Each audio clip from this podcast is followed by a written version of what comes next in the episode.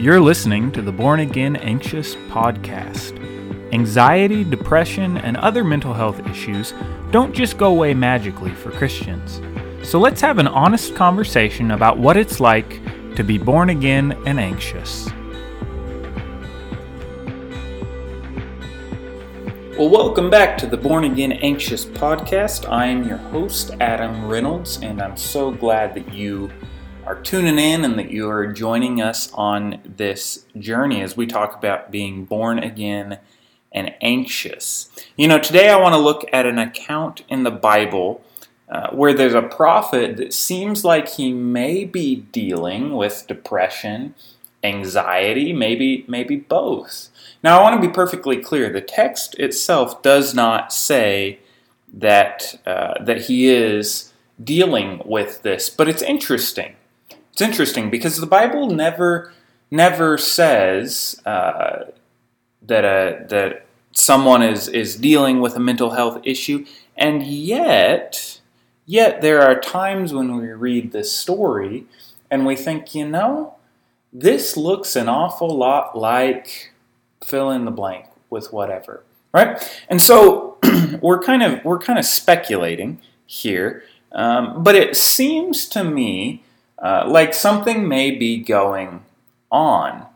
But here's here's the deal, and, and here's why I bring this story up is because I think this story has a lot to teach us about how do we deal with depression and anxiety as a follower of Jesus. So let's uh, let's jump into the story. It comes out of it comes out of 1 Kings 19. Uh, but really, to understand it, you got to go back to 1 Kings 18, right? And read some of what is going on. So there's there's a prophet. His name is Elijah, right? And and verse 17 of chapter 18 starts out this way. When Ahab saw Elijah, Ahab said to him, "Is it you, you troubler of Israel?" And he answered him, "I've not troubled Israel, but you have." and your father's house, because you have abandoned the commandments of the Lord and followed the Baals. Now, therefore, send and gather all Israel to me at Mount Carmel, and 450 prophets of Baal and the 400 prophets of Asherah who eat at Jezebel's table. So Ahab sent to all the people of Israel and gathered the prophets together at Mount Carmel. And Elijah came near to all the people and said, How long will you go limping between two different options? If the Lord is God, follow him. But if Baal, then, then follow him. And the people did not answer him a word. And so Elijah has kind of he's kind of laid down the gauntlet here, right? Who are you going to follow? And who who are you going to serve?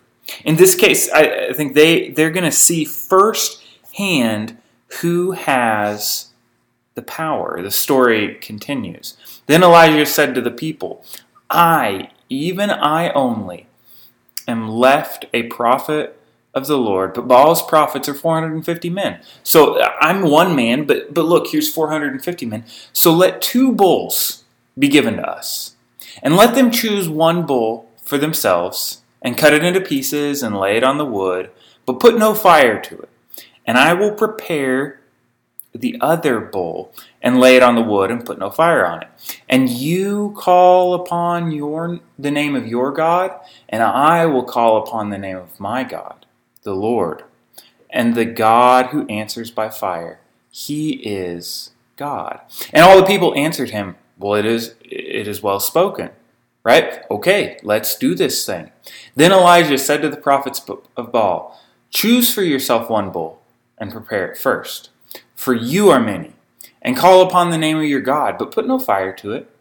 And they took the bull that was given them, and they prepared it, and they called upon the name of Baal from morning until noon, saying, O Baal, answer us. But there was no voice, and no one answered. And they limped around the altar that they had made. And at noon Elijah mocked them, saying, I, have always thought that this part is funny, by the way. At noon Elijah mocked them, saying, Cry aloud, for he is a God. Either he is musing, or he, or he is relieving himself, Or he's on a journey, or perhaps he's asleep and must be awakened. And they cried aloud and cut themselves after their custom with swords and lances until the blood gushed out upon them. And as midday passed, they raved on until the time of the offering of the oblation, but there was no voice. No one answered, no one paid attention. And then Elijah said to all the people, Come near to me. And all the people came near to him, and he repaired the altar of the Lord that had been thrown down. Elijah took twelve stones according to the number of the tribes of the sons of Jacob, to whom the word of the Lord came, saying, Israel shall be your name. And with the stones he built an altar in the name of the Lord. And he made a trench around the altar, as great as would contain two sheaths of seed. And he put the wood in order and cut the bowl in pieces and laid it on the wood. And he said, Fill four jars with water and pour it on the burnt offering and on the wood. And he said, Do it a second time. And they did it a second time. And he said, No, now do it a third time. And they did it a third time. And the water ran around the altar and filled the trench with water. And at the time of the offering, Elijah the prophet came near and said, O Lord God of Abraham, Isaac, and Israel, let it be known this day that you are God in Israel, and that I am your servant, and that I have done all these things at your word. Answer me, O Lord, answer me, that these people may know that you, O Lord, are God, and that you have turned their hearts back. Then the fire of the Lord fell and consumed the burnt offering and the wood and the stones and the dust. I, that that little detail there. Not not only did it consume the wood, but it consumed the stones and the dust and the water that was in the trench. And when all the people saw it, they fell on their faces and said, The Lord, He is God. The Lord, He is God. Now, you could not experience this and not, not come to know and see the power of God. Right?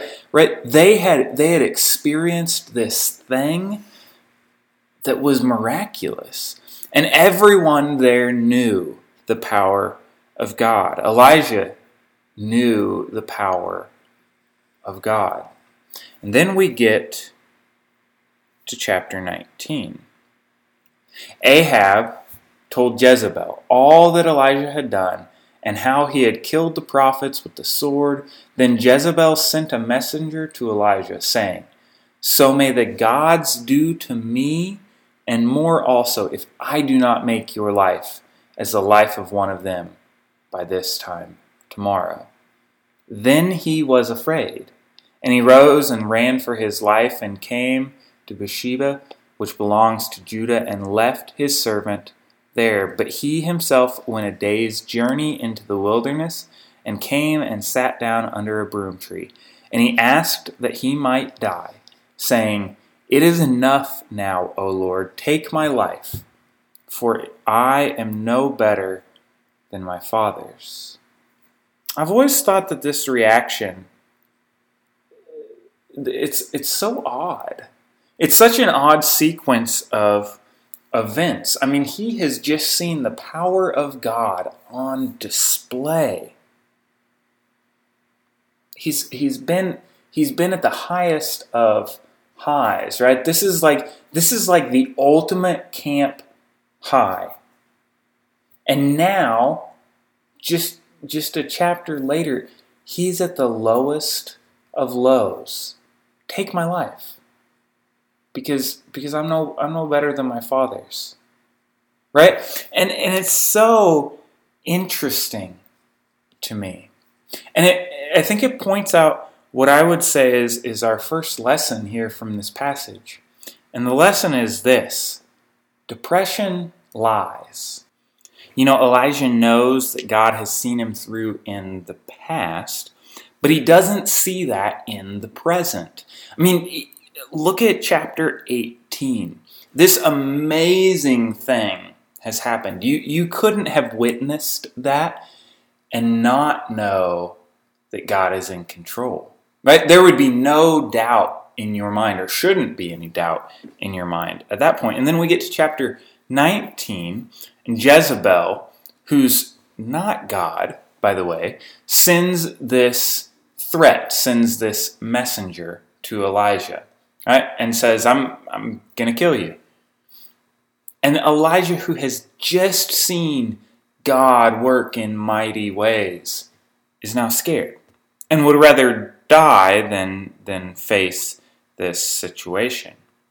Right? I, this is so odd, and yet it's really not because it's the experience that I have sometimes, and probably the experience that you have as well. Now, I've never sat under a tree and, and a broom tree and said, "Oh God, take my life," right? But but I have forgotten who God is and what He has done and how He has been faithful again and again and again. And so I think to to help combat this this depression or anxiety that lies to us, we've got to be intentional about remembering times past, remembering why God and how God has worked in our lives and in the lives of those around us. I mean, it's it's why it's why they built altars. It's why they built altars in the Old Testament, right? Read read about Abraham building an altar and naming it something because God had done something. It was it was a reminder. It was a reminder of, of God's faithfulness and what He had done. And so, where do you need to to build an altar, so to speak, in your lives? Where do you need to be intentional about setting things up so that you will remember again and again and again what God has done in you and through you and how he has seen you through. You know, keep going in 1 Kings 19. And verse 5 says this And he lay down and slept under a broom tree, and behold, an angel touched him and said to him, Arise and eat. And he looked, and behold, there was at his head a cake baked on hot stones and a jar of water. And he ate and drank and lay down again, and the angel of the Lord came again a second time and touched him and said, Arise, eat, for the journey is too great for you. And he arose and ate and drank and went in the strength of that food for forty days and forty nights to Horeb, the mountain of God. Here's, here's the second lesson that I think we learn from this story. When you're depressed, you have to take care of the basics. Elijah slept, he ate, he slept, he ate, and then he went on his journey. The angel told him, Arise, eat, for the journey is too great for you. In order to make the journey, he needed to simply take care of some necessities. Right? And here's here's I think a truth for us, those of us who deal with depression and anxiety. We sometimes overlook the basics. I know when I have, I've, I've talked in a previous podcast episode about how I tend to go through cycles, right? And, and I tend to go through cycles of depression. And I, I know when I am in one of those cycles of depression, it, sometimes it's just it's harder for me to take care of basic tasks like getting enough sleep or um, you know taking care of myself by eating the right foods. I mean my go-to depression food is fruity pebbles like I could devour an entire bag of fruity pebbles if I wanted to when when I'm in one of those depression cycles. But I know, I know that's not good for me. I know I know I shouldn't do that and I know in the long run it's not it's not going to help me one bit. And yet I continue to do that. Sometimes with depression, it's so easy to overlook the basics, but don't overlook the basics. And I think this is a lesson not only for those of us who struggle uh, with with depression and anxiety, but also those who um, care for someone who deals with these things. Right? If you have someone in your life that deals with these things, um, help them do the basic things. Make sure they're eating. I mean, I, I cannot tell you how many times my wife has been like, all right, look, you got to eat. I know you say you're not hungry. I know you don't want to eat, but you got to eat, right? I don't know how many times she's looked at me and said, you know what, it's time to sleep. Uh, you, you need to go to bed, right? You do this in a loving way, to be sure, um, but, you, but you still have to do that, right? So don't overlook the basics. Continuing on in verse 9. There he came, Elijah came to a cave and lodged in it. And behold, the word of the Lord came to him and said to him, What are you doing here, Elijah? He said, I have been very jealous for the Lord, the God of hosts, for the people of Israel have forsaken your covenant, thrown down your altars, and killed your prophets with the sword. And I, only even I, am left, and they seek to take my life away. And he said, Go out and stand on the mount before the Lord. And behold, the Lord passed by, and a great and strong wind tore the mountains and broke in pieces the rocks before the Lord. But the Lord was not in the wind. And after the wind, an earthquake. But the Lord was not in the earthquake. And after the earthquake, a fire. But the Lord was not in the fire. And after the fire, the sound of a low whisper the sound of a low whisper. Elijah was in a cave, and I'm not sure he was in a place to hear from the Lord. He's still stuck in the situation at hand. I mean, you can see it, you can you can read it in the response that he gives to God when God asks him, "What are you doing here, Elijah?" Right? And he starts to starts to complain about things. So the angel tells him, Go out and stand before the Lord. And out of all the things that happen, where is the Lord? In the low whisper. It's after he goes out. It's after that that he goes out and speaks with the Lord. With it. And here's the lesson, I think, for us. With everything else going on around him, Elijah was in a place to hear from the Lord in the calm and the silence. And I know this from personal experience with depression and anxiety, you have to make time to calm the noise around you and hear from God.